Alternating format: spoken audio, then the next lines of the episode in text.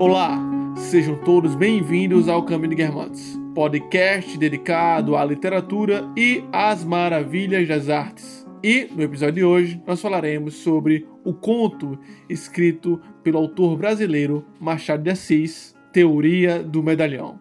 Aqui é Joelson Matias e já está tarde, vamos dormir. Oi, meu nome é Karen e esse é um texto sobre como se tornar um influencer do Instagram.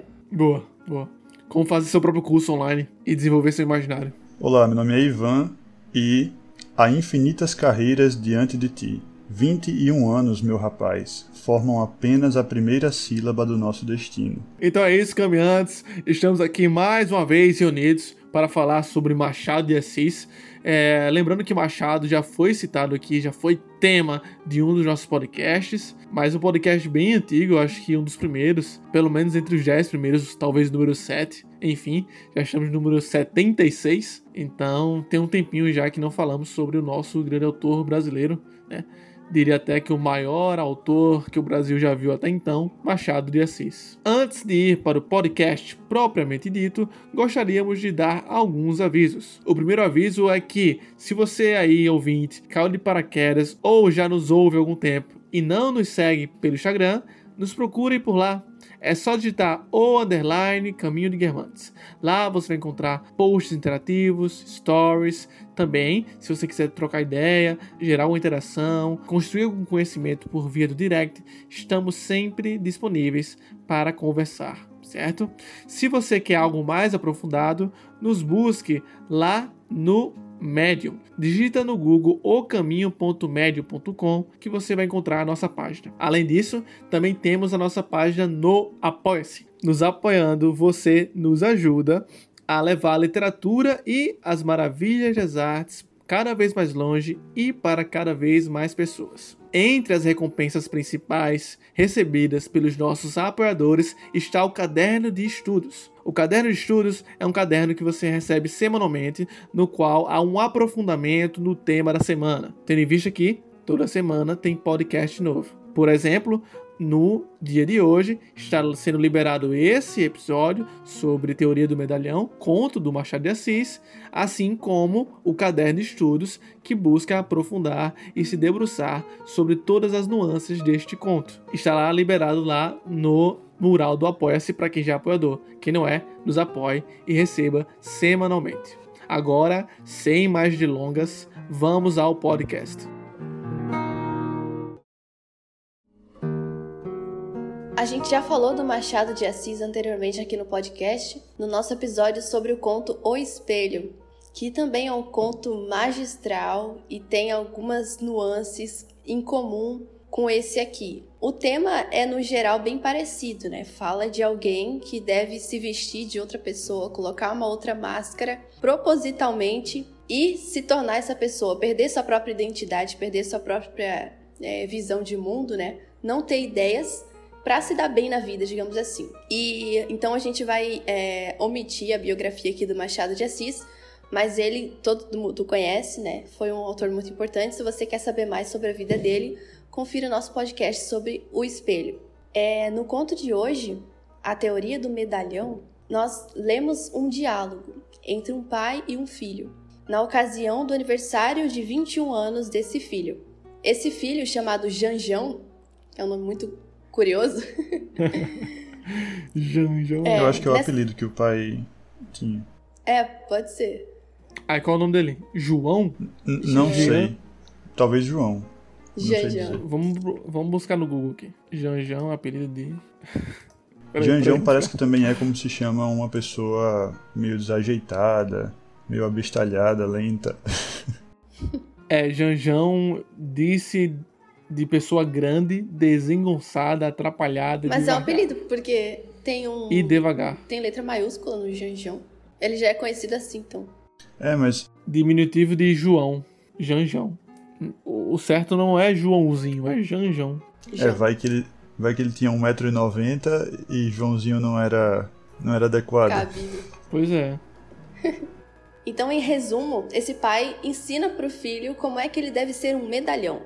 E aí começa, né? Eu, pessoalmente, não, não fazia ideia do que, que era um medalhão, apesar de depois descobrir que é uma palavra bastante comum, né? nesse sentido aqui, né? Então, medalhão é um bonachão, é alguém que ele é carismático com as pessoas, ele conquista a apreciação superficial das pessoas, por meio de mentiras, por meio de uma falsidade, tornando-se alguém que ele não é, mas sempre apelando para o gosto do povo, né? querendo ser bem conhecido, querendo ter nome só que não entregando nada. É uma pessoa vazia, né, que tem uma imagem que é bastante conhecida, só que não tem muita coisa para oferecer. E o pai está dizendo que esse é o melhor caminho para ser feliz na vida, né? Ele está dizendo que o filho tem que se tornar um medalhão. Então ele dá uma aula de como se tornar um medalhão e o conto é precisamente esse diálogo, essa aula. É, é um pedante, né? Um, um pomadista. um pomadista. É aquele cara que vai falar aquilo que está em moda, que vai soar bem, né? E, e ao mesmo tempo com áreas de intelectualidade, sendo que não necessariamente é uma reflexão dele mesmo, né? E já aí nós conseguimos perceber, né, a, a, a crítica que acompanha toda a escrita do Machado de Assis. Crítica essa quase sempre direcionada ao povo brasileiro, à cultura brasileira, né? Agora, só fazendo um pequeno parênteses, não há é, nisso né, qualidade artística. Ah, crítica por crítica não é qualidade artística. Senão a gente vai ficar validando qualquer obra que seja crítica, né? É só um aspecto interessante que nós podemos visualizar na obra do Machado, certo? Mas, se a gente fosse pensar nos dias de hoje, ele seria um. O, o, o medalhão seria um. Esqueci a palavra. Aquele cara que vende remédio. O cara que vende remédio para tudo. Charlatão. Charlatão não é um médico, não. Charlatão é qualquer um. É, charlatão. Qualquer pessoa. Não, mas é porque o, charla, o charlatanismo, né? Era aqueles caras no, nos anos 1800, início da Belle Époque, é, quando tinha essa promessa da tecnologia que salvará todos nós. E aí vinha um cara é, sob a máscara, sob o manto da ciência, dizendo que ele tinha cura para tudo, né? Para os problemas sociais, Aí, ó, ah, esse remédio aqui limpa o chão, é, é, cura dor nas costas e deixa sua mulher dócil, sabe? Umas coisas bem. é. Procurem depois. E normalmente eles andavam uhum. umas carrocinhas carregando todos os seus fármacos em, em suas carroças. Aí, é. São uhum. narrativas interessantes.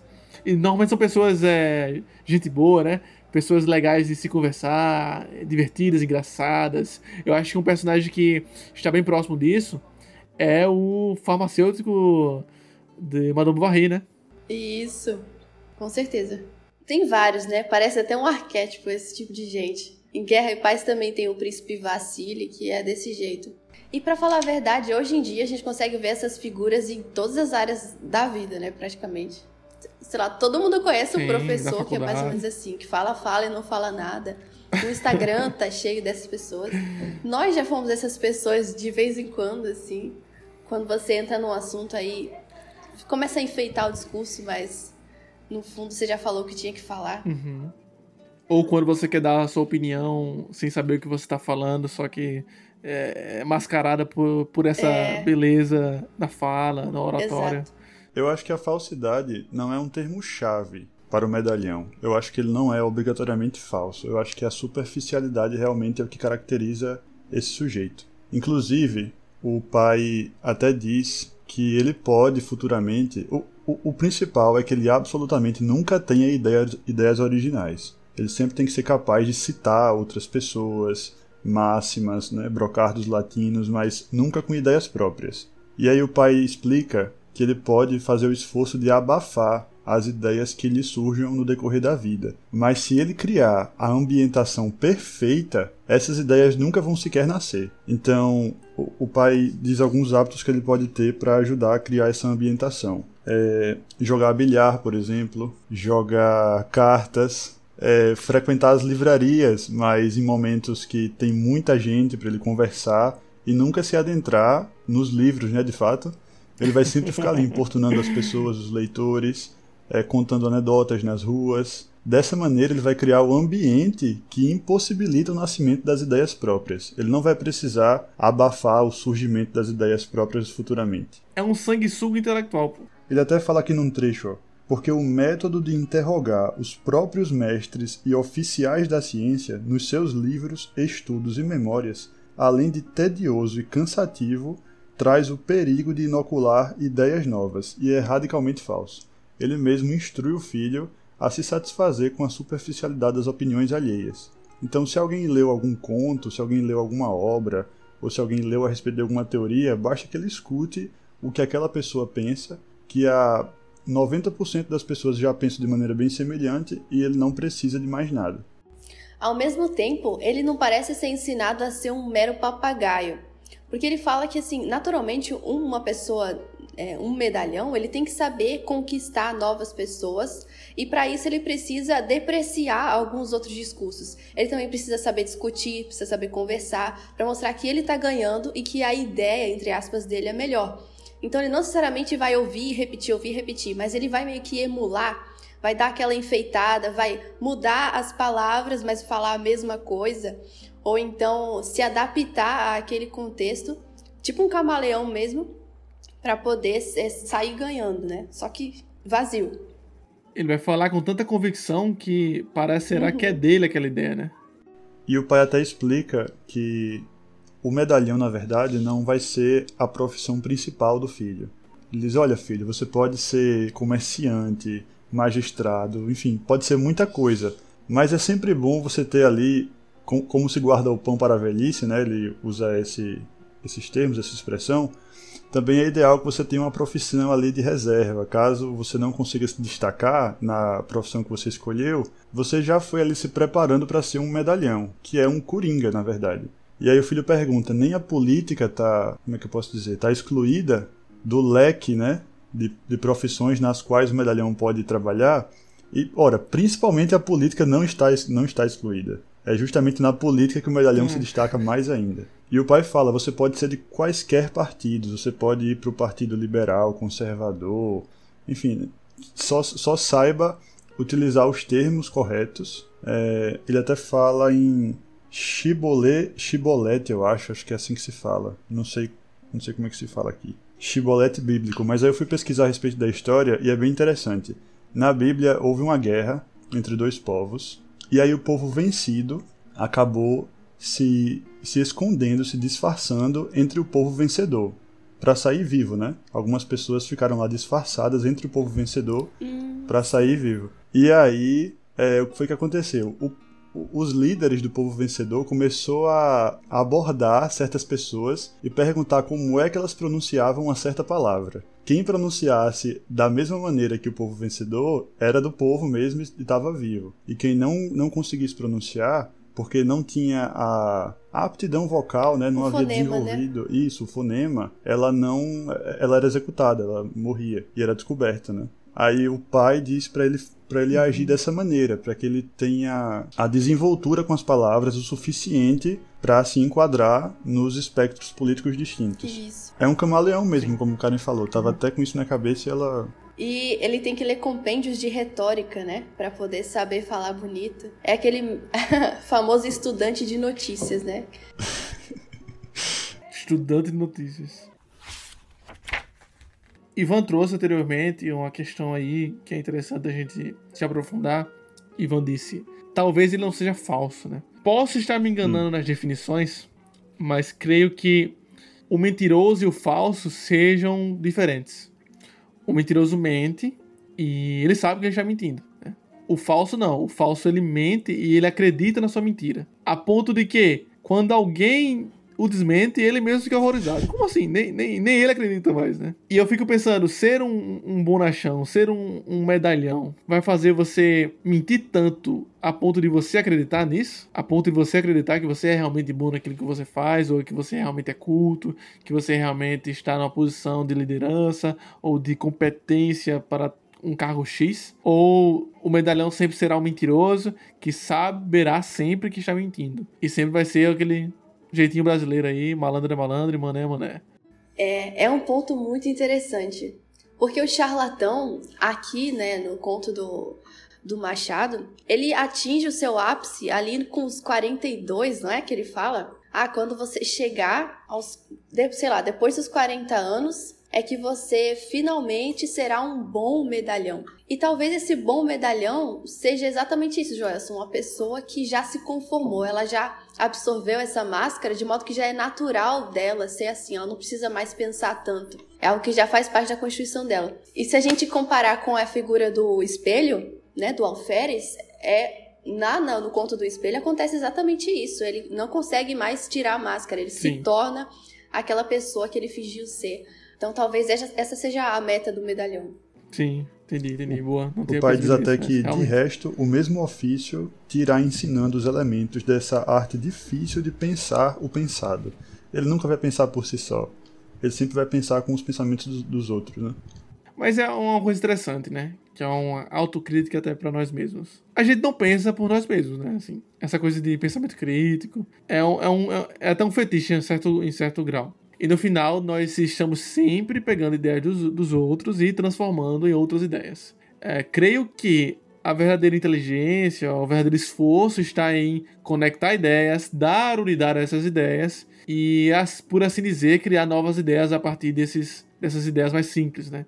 Não que elas sejam simples, mas conceitualmente simples e você torna é, complexas por meio da sua unidade, por meio da sua subjetividade que nós vamos pegar referências e transformá-las em outras informações, isso é fato. Não há conhecimento se não for dessa forma. Entretanto, a gente pode perceber que a intencionalidade do medalhão é de sempre ficar no mais do mesmo, dizer coisas que são é, óbvias e que são coisas que vão chamar atenção para moda, para o momento, para as notícias. É, é o típico sujeito que é convidado para falar no programa da Fátima Bernardes hoje em dia. Entende? Ele vai falar uma coisa óbvia, ele vai trazer problemas que ninguém quer saber. É sempre uma coisa, problemas muito, muito burgueses. E faz, eu acho que burguês é a palavra certa, inclusive, pro medalhão, né? Ele tá, ele tá num. Não, é porque o pessoal vai ouvir burguês e vai pensar em outra coisa. Mas pensamos no, no contexto de Machado de Assis, de quando ele escreveu isso, né? E que realmente existia uma classe burguesa, existia uma classe intelectual que iria ser burguesa. Não que não exista hoje, mas na época isso era muito mais presente, muito mais patente, tendo em vista que isso era possível ser visualizado na própria classe social, dos lugares onde eram frequentados, é, no, no, que as pessoas comiam, bebiam, né? Hoje em dia não, hoje em dia uma pessoa rica, uma pessoa pobre, elas têm uma condição material muito próxima, né? É, inclusive eu estava um dia desse ouvindo um podcast do Jordan Peterson, onde eles estavam abordando esse ponto. O que diferencia hoje em dia uma pessoa burguesa, rica, né, a classe superior é, materialmente, materialmente, não só materialmente, é, da classe mais baixa não é os bens materiais, ou não são os bens materiais. Porque tem um celular bom, passa no cartão aí, divide, chega lá, comer um, em um lugar legal, uma vez no mês dá para fazer isso. O que diferencia as ideias de luxo. Um exemplo que é dado nesse programa é de como o, o dono lá do Facebook, lá, o Zuckerberg, lá, Mark Zuckerberg. Mark Zuckerberg. Ele anda de calçãozinho lá de boa, um carrinho fuleiro e tal. Ele é um cara muito rico, né? O que diferencia mesmo são essas ideias absurdas, ideias de pessoas ricas, como, sei lá, não deveria existir polícia, entende?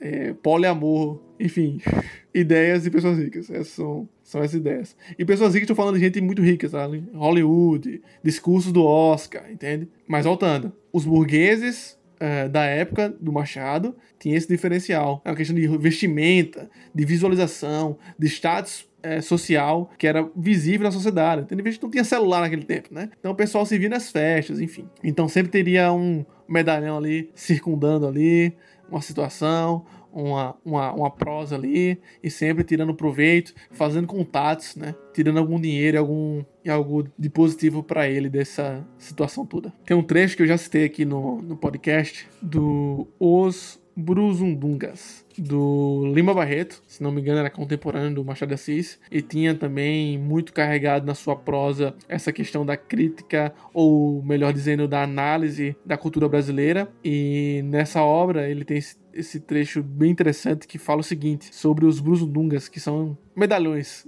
em resumo, abre aspas.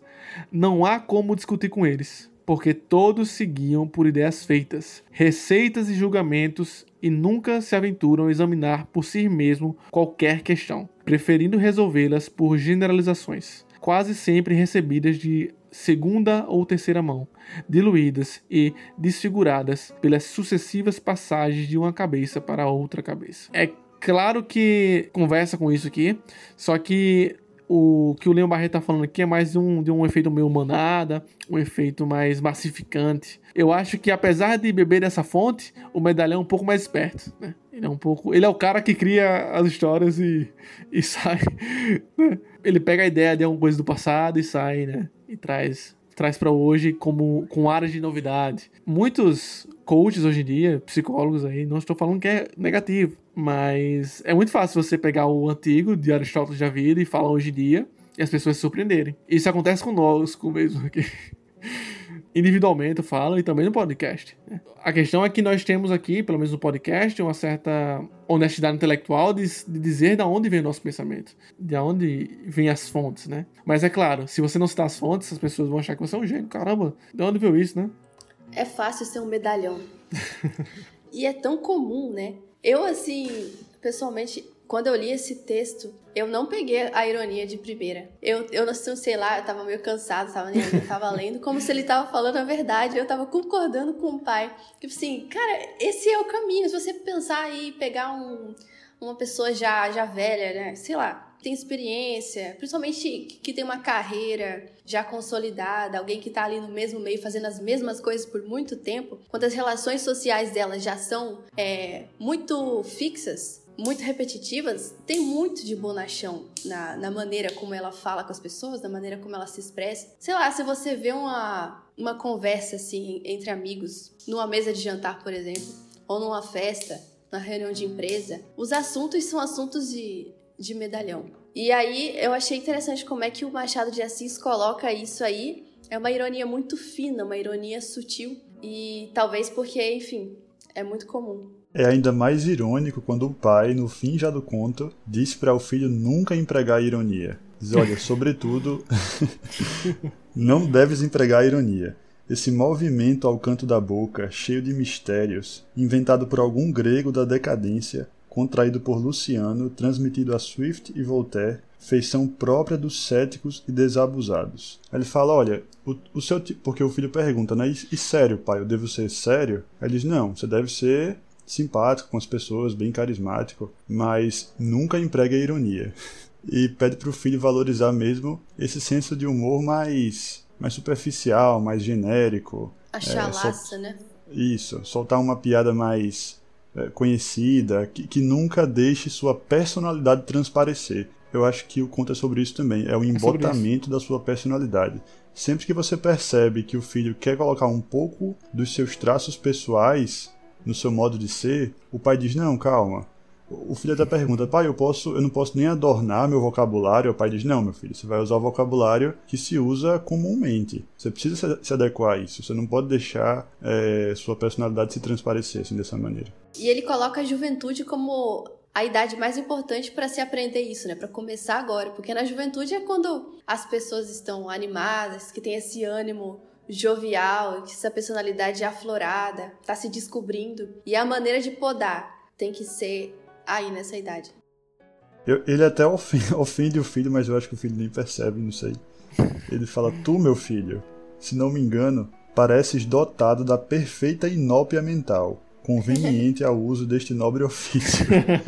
eu acho que ele não ofendeu o filho pelo filho em si, mas pela idade que o filho tinha, né? O filho ainda era muito Pode ser. Muito pode jovem ser. tal. Eu tô interpretando da maneira que seja mais conveniente você é ao burro filho, ainda, né? Você é burro ainda, então. Porque senão o pai diz claramente: você é o burro perfeito para assumir esse tipo de posição. É, a gente falou de Flaubert, né? Pesquisando aqui, Flaubert tem um livro chamado Dicionário das Ideias Feitas, que é um livro. é uma piada. É uma piada. Ele escreveu pra ser uma piada exatamente para lidar com esse tipo de pessoa que falam sobre coisas óbvias. Então ele pega, faz um dicionário, só que da maneira mais óbvia possível. É uma coisa extremamente irônica, né?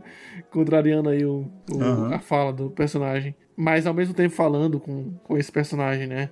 Mas aí Karen falou que é muito fácil ser um medalhão, certo? Tendo em vista as tensões sociais presentes nos dias de hoje, catalisadas pela internet e que fica muito em, em evidência em algumas instituições sociais tais como a escola, a faculdade, é mais fácil ainda a gente se tornar esse medalhão. Porque, por exemplo, na vivência que eu tenho na universidade, acho que Karen também tem, se nós quisermos ser acadêmicos, professores da faculdade, teremos que falar algumas coisas que nós não vamos querer falar. Vamos ter que entrar num. passar por uma banca, vamos ter que nos submeter a professores, vamos ter que ter discursos prontos, ideias prontas para satisfazer no sistema uma lógica, um, um, um meio no qual só aceita aquela forma de pensamento. E eu não estou aqui criticando um cientificismo ou um academicismo, não. É uma crítica particular da minha vivência, certo? Onde eu não estaria confortável em fazer aquilo e tudo que eu dissesse ali, para dar certo, teria que ser contra a minha própria constituição, contra a minha Mas é própria é justamente crença. por isso, é justamente por isso que eu acho difícil ser um medalhão, não acho fácil não. Porque o medalhão não é simplesmente uma pessoa superficial. Ele é um personagem icônico. Assim, ele chama a atenção. Eu não sei se, já, se vocês já tiveram algum colega de turma assim, seja na faculdade, na igreja, é, no ensino médio, enfim. Ele se enquadra em todos os grupos. O grupo dos hum. roqueiros, do pessoal calado, dos bagunceiros. Muito Você específico vê que isso aí, ele... Ivan. Você tá falando de alguém? Mas de quem eu poderia estar falando? Você Boa, olha esse sujeito. Eu tive colegas assim, eu olhava esse sujeito e pensava, esse cara, todo mundo gosta dele, mas, claro, ele não deixa transparecer o que ele realmente pensa sobre alguns assuntos. Senão ele seria excluído de alguns grupos. Uhum. E eu acho difícil ser um medalhão porque você, uma hora ou outra, vai se cansar e vai deixar transparecer suas ideias próprias. Inclusive eu, se alguém me oferecesse o posto de medalhão para assumir, por exemplo, o posto desse meu colega que se enquadrava em todos os grupos, eu não iria querer, porque eu iria precisar abdicar de algumas ideias próprias que eu tenho e, e seria matar minha consciência. Sim. Inclusive, nesse momento, Ivan tá com dificuldade de se tornar um medalhão aí. Tá difícil, né, Ivan? Verdade, Ivan, você tem que ser um medalhão. É, o medalhão é tão importante que ele foi institucionalizado, chamaram de direito o curso acadêmico. Na verdade, o direito é o próprio medalhão. Mas aí que tá. Não existem muitos medalhões, não. Não, Que é o que, eu, é o que eu disse, não é simplesmente ser superficial. É ser esse sujeito, ou essa pessoa, né, seja homem ou mulher, ser essa pessoa icônica que chama a atenção pela capacidade de se enquadrar em qualquer grupo e de ser apreciado por todas as pessoas. É uma arte. É, é aquele sujeito que chega na festa apertando mão, sorrindo, e ninguém deixa de falar com ele. Todo mundo gosta de falar com essa pessoa. João Grilo é um medalhão? Não, não é. Mas eu, eu não sei por que ele não é. Eu quero Porque ele não tem áreas de intelectualidade. Ele Eu é, acho que é por isso, na é. medida Ele que não ele tem consegue. ideias. Ele é, É. pobre, Ele ele, só é não um tem, ele não tem vendedor de- capacidade de... É, Ele não tem capacidade de presentear as pessoas. Isso. Mas se ele fosse As rico, pessoas- se você tivesse condições, ele seria um medalhão. Rico ou influente, porque Influente, as pessoas é. também são presenteadas com, com massagem no ego, né? Sim. Mas de certa forma, como a gente discutiu no podcast passado sobre o Alto da Compadecida, se você ainda não ouviu, Hum. escute nosso podcast, leia a peça, dá pra ler numa tarde e ainda aproveitar a nossa discussão sobre esta maravilhosa obra. A gente percebe que o João Grilo ele faz umas artimanhas ali que buscam eh, dar essa massageada no ego também. E ele conversa com várias áreas, vários setores da sociedade. Tanto o dono das terras, como o clero, como o, o mini empresário, que é o padeiro, e pessoas da, entre muitas aspas, da laia dele, né? Entrando aí na, na- na- no imaginário da peça, que seria o Chicó. Até criminosos de verdade, como o cangaceiro Severino, né? Então, apesar... Até Nossa Senhora. Até Nossa Senhora, exatamente. pois é. Ele só não tem o ar intelectual, né? Se ele tivesse. Eu imagino um medalhão com um cara gordo, assim, sabe? Usando terno, Também, também. entende? Mas se a gente parar pra pensar, todo mundo precisa de um pouco de medalhão, assim. Aqui é claro que o conto é exagerado, né? Ele fala de uma pessoa que é, por ofício, um medalhão pro resto da vida. Só que nas relações sociais, todo mundo tem que ser um pouco de medalhão, Claro. assim. Quantas vezes, né? Você tem que concordar com alguma coisa, aquela conversa baixa, aquele assunto superficial. Até pra ganhar alguma coisa mesmo, principalmente no meio corporativo, eu acho, né? Sim. Isso é algo necessário. É, tem, tem vários mimos, né, que empresas dão aos seus clientes, por exemplo. E a empresa tá, tá pouco preocupada com, com a personalidade do cliente em si, com a família dele, mas vai lá Claro. e envia alguma coisa, um brinde. Uhum. Isso demonstra é, a pessoa se sente querida, né, de alguma maneira, mesmo sendo pequeno, presente, a pessoa se sente querida. Ela se sente importante. Sim. O próprio papel do Até psicólogo tem isso. Quando a gente aborda as pessoas, por exemplo, e pergunta como vai sua família e seu emprego e aquela coisa lá, você nem quer saber, nem quer saber de verdade. É. E você sorri também falsamente, né? Só pra. Sei, sorriso que falsamente. Sorriso social que chama. É. Falsamente. Essa é. Não, essa é a parte de manter a imagem social, que é uma das características do medalhão. Uhum. De fato, por isso que você falou, a gente tem que ter um pouco de medalhão. Mas é. o medalhão, ele é um profissional. Ele é um artista mesmo. Você disse que é uma arte, é uma arte mesmo. É prof... Exatamente, não é amador. Ele sabe Meu como Deus, atrair a atenção das aqui, pessoas. Inclusive, ó, veja só, o medalhão não escolhe os assuntos sobre os quais ele vai tratar a partir do desejo dele. Ele vê quais são os assuntos mais polêmicos, aqueles que atraem é, o maior número de pessoas, e aí fala sobre esses assuntos para que. que foi, Joss? O influenciador é um medalhão. De verdade. É o Hugo Gloss. Porque é. A notícia do dia vai ter texto, vai ter reflexão, vai ter postagem, frase inspiradora, conforme o que manda a, a, o movimento do, do, momento, né? Cartilha do momento, né? Ele é um, um, cachorrinho que responde aos estímulos constantes do ambiente. Só que é um ambiente uhum. social, um ambiente que vai gerar prestígio. No caso de hoje, vai gerar likes, compartilhamentos, influência. Sim é uma pessoa que dissolveu toda a, personalidade dela no meio. Ela perdeu a individualidade e se torna aquele, aquela soma, né, do ambiente, das pessoas que estão em volta dela. E se você contestá-la, ela vai ter defesa para isso. Ela vai, é um papel dela social que ela está, está cumprindo. Né? ela vai ter desculpas para aquilo que está fazendo. E ele sabe falar um pouco de tudo: de política, de futebol, de religião, de filosofia, de cultura, de música. Era isso que eu ia falar eu vi uma postagem agora do Instituto Lavelle, né? Que é o professor Vitor Meirelles. Vitor Meirelles. E aí ele postou, muito engraçado. Ele falou assim: há em cada um de nós um Felipe Neto. Querendo dar opinião sobre tudo que acontece. Qualquer coisa que acontece, você não sabe que, o que falar, principalmente sobre nossas emoções, né?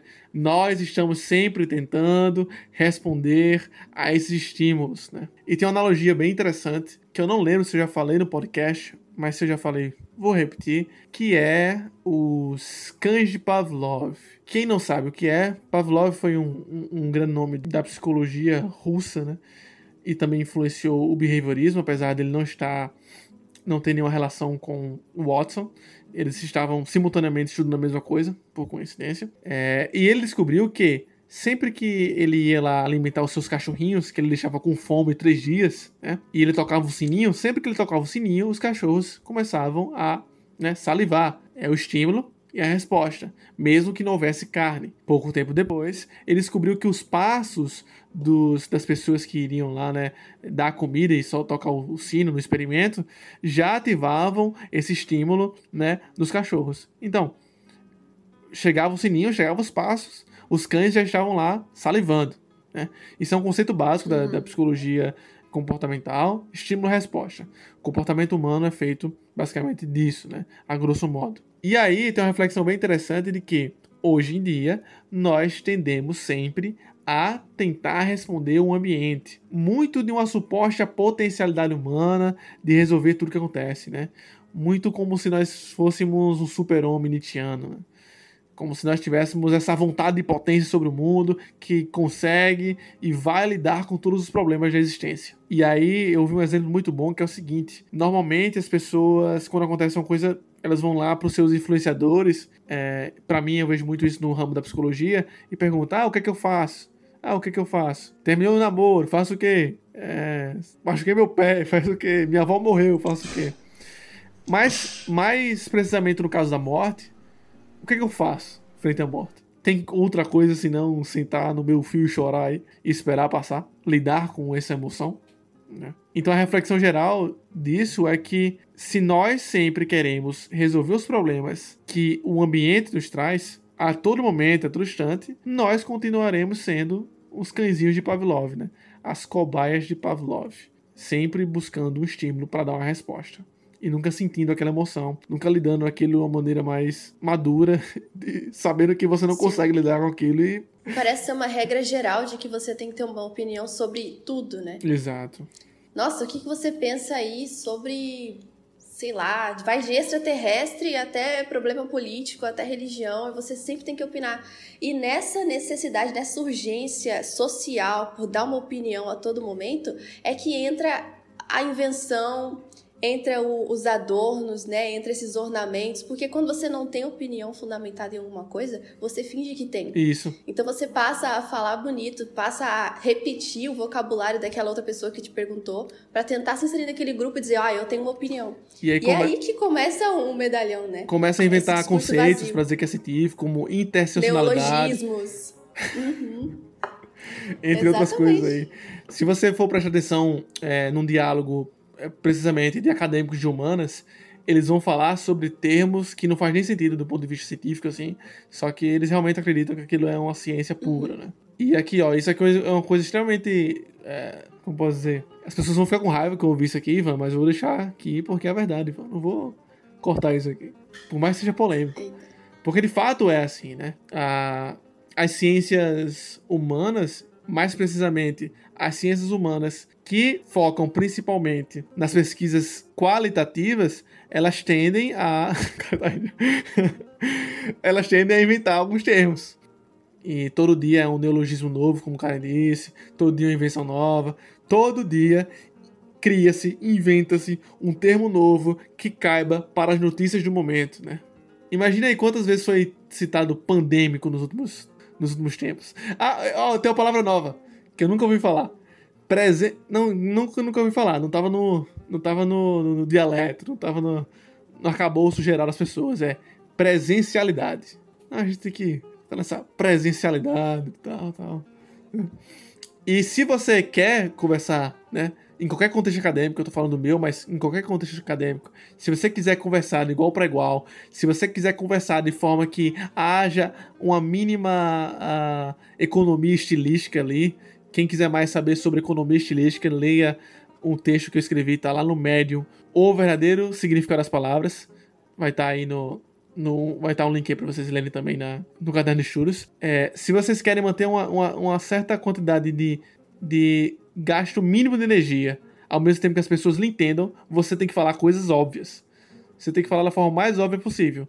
E para tanto, você vai ter que começar a repetir por mais que essas palavras sejam repetidas, não seja uma repetição de tradição, e sim uma repetição de palavras que convêm para o momento, né? como presencialidade. Eu sei que sou meio radical, né? Como eu vou falar sobre pandemia sem falar pandêmico ou de volta ao presencial sem presencialidade? Eu sei que é importante usar novas palavras para novos momentos, só que se fala tanto, é, é, é tão repetido como papagaios que fica engraçado. É muito engraçado ouvir. Eu não consigo ouvir sem rir. Ei, não bota isso no podcast não, mas hoje, por exemplo, biologicista e hospitalocêntrico.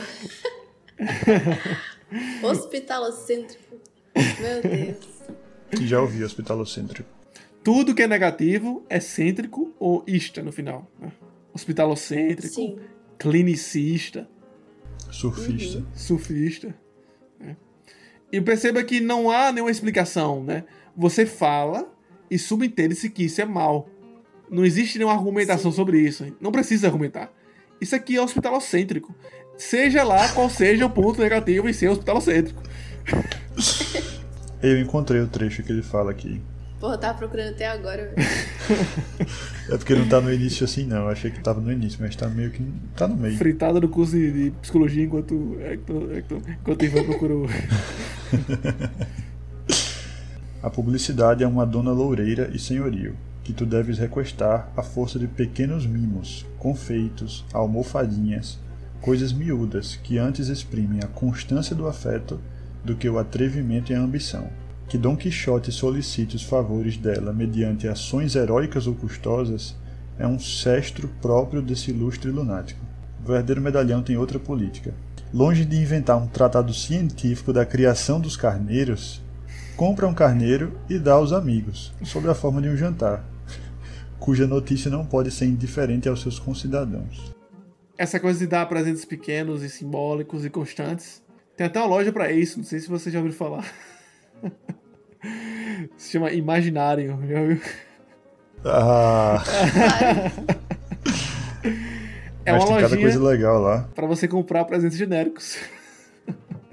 Mas tem muita coisa Muito legal lá. É, são especialmente genéricos, Ah, qualquer loja de presente. Entra aí. é verdade. Mas a Imaginário tem uma questão de personalização, né?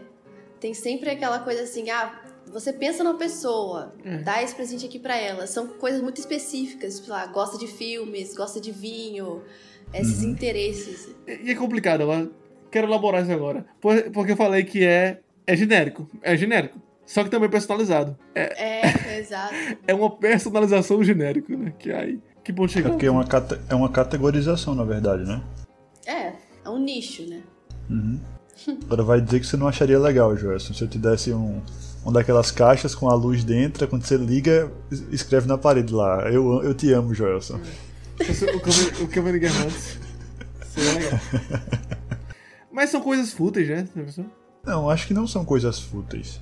Eu acho que, eu acho que a futilidade é você querer comprar as pessoas com esse tipo de presente. Mas o presente por si é engenhoso, é É. legal. Você tá sendo um medalhão, então. Eu tô aprendendo, Joelson. Agora, essa minha ironia vai me prejudicar, eu não consigo. É o segredo da vida. Acho que eu nunca vou ser um medalhão. Um dia eu vou encontrar alguém metido a importante, né? Aí eu vou dizer, olha aí, Joelson, não é muita coisa. Com áreas de fidalgo. Como diria. é, também Machado de Assis em Dom Casmurro, né? Mas você, você não pegou nenhuma referência? Peguei. Olha, muita coisa. O homem é coisa. Pra quem não pegou a referência, escuta o podcast passado sobre o alto. Ei, você não vai pro podcast, não. Pô. Vai tudo podcast. Tu acha que eu vou ficar cortando? É dar trabalho. Tem Não, várias pô, coisas. corta Tu acha aí, que eu vou ficar cortando que tu fala errado? Aí fala certo então, pô. Agora pronto. antes, antes eu era super seletivo nas minhas falas. Aí agora eu tô é, no, outro tá extremo. ficando à Eu tô vontade. falando à toa, agora eu vou voltar a ficar um pouco mais seletivo. É porque você não tava Tudo fazendo vai pro espontâneo, né? podcast? Aí. Não se preocupe, Cara. não. Dá um dinheirinho aí que eu corto pra você. A máquina que diz coisas.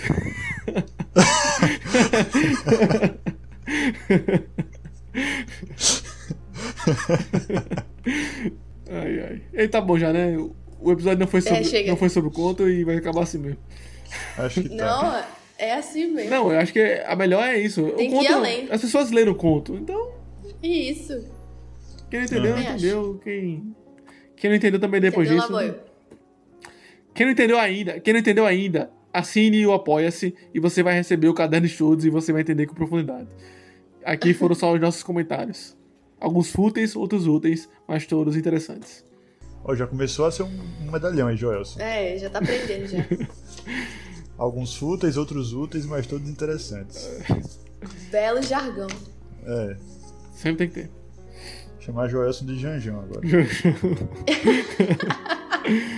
Fala, Janil.